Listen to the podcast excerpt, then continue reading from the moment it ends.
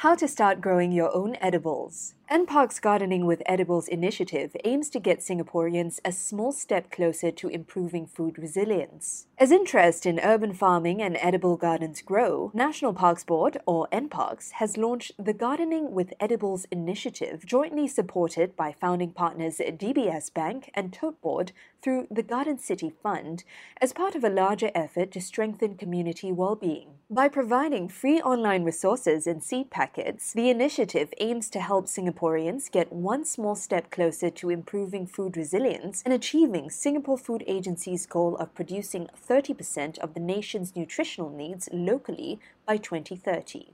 Visit www.go.gov.sg slash gardening with hyphen edibles for more info on this program and available resources. That's www.go.gov.sg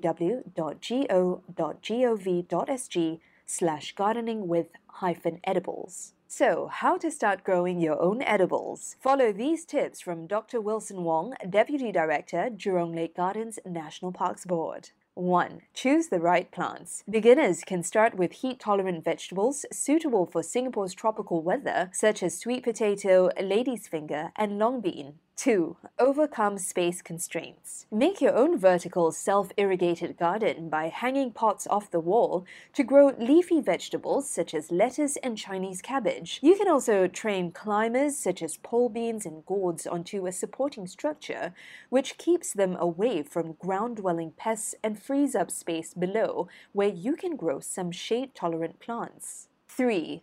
Grow plants from stem cuttings. Cut a healthy vegetative shoot of a mother plant and root them in a pot. The cuttings of the cekur manis, Brazilian spinach, and water leaf root easily and regenerate quickly and will provide a new harvest several weeks later. 4. Use good soil with drainage. Good drainage is crucial to prevent root rot. To ensure good soil, incorporate good quality compost and coarse grit, such as expanded clay pellets or pumice, into your soil based growing mix. This is crucial when growing vegetables such as naibai, Chinese cabbage, and chilies. 5.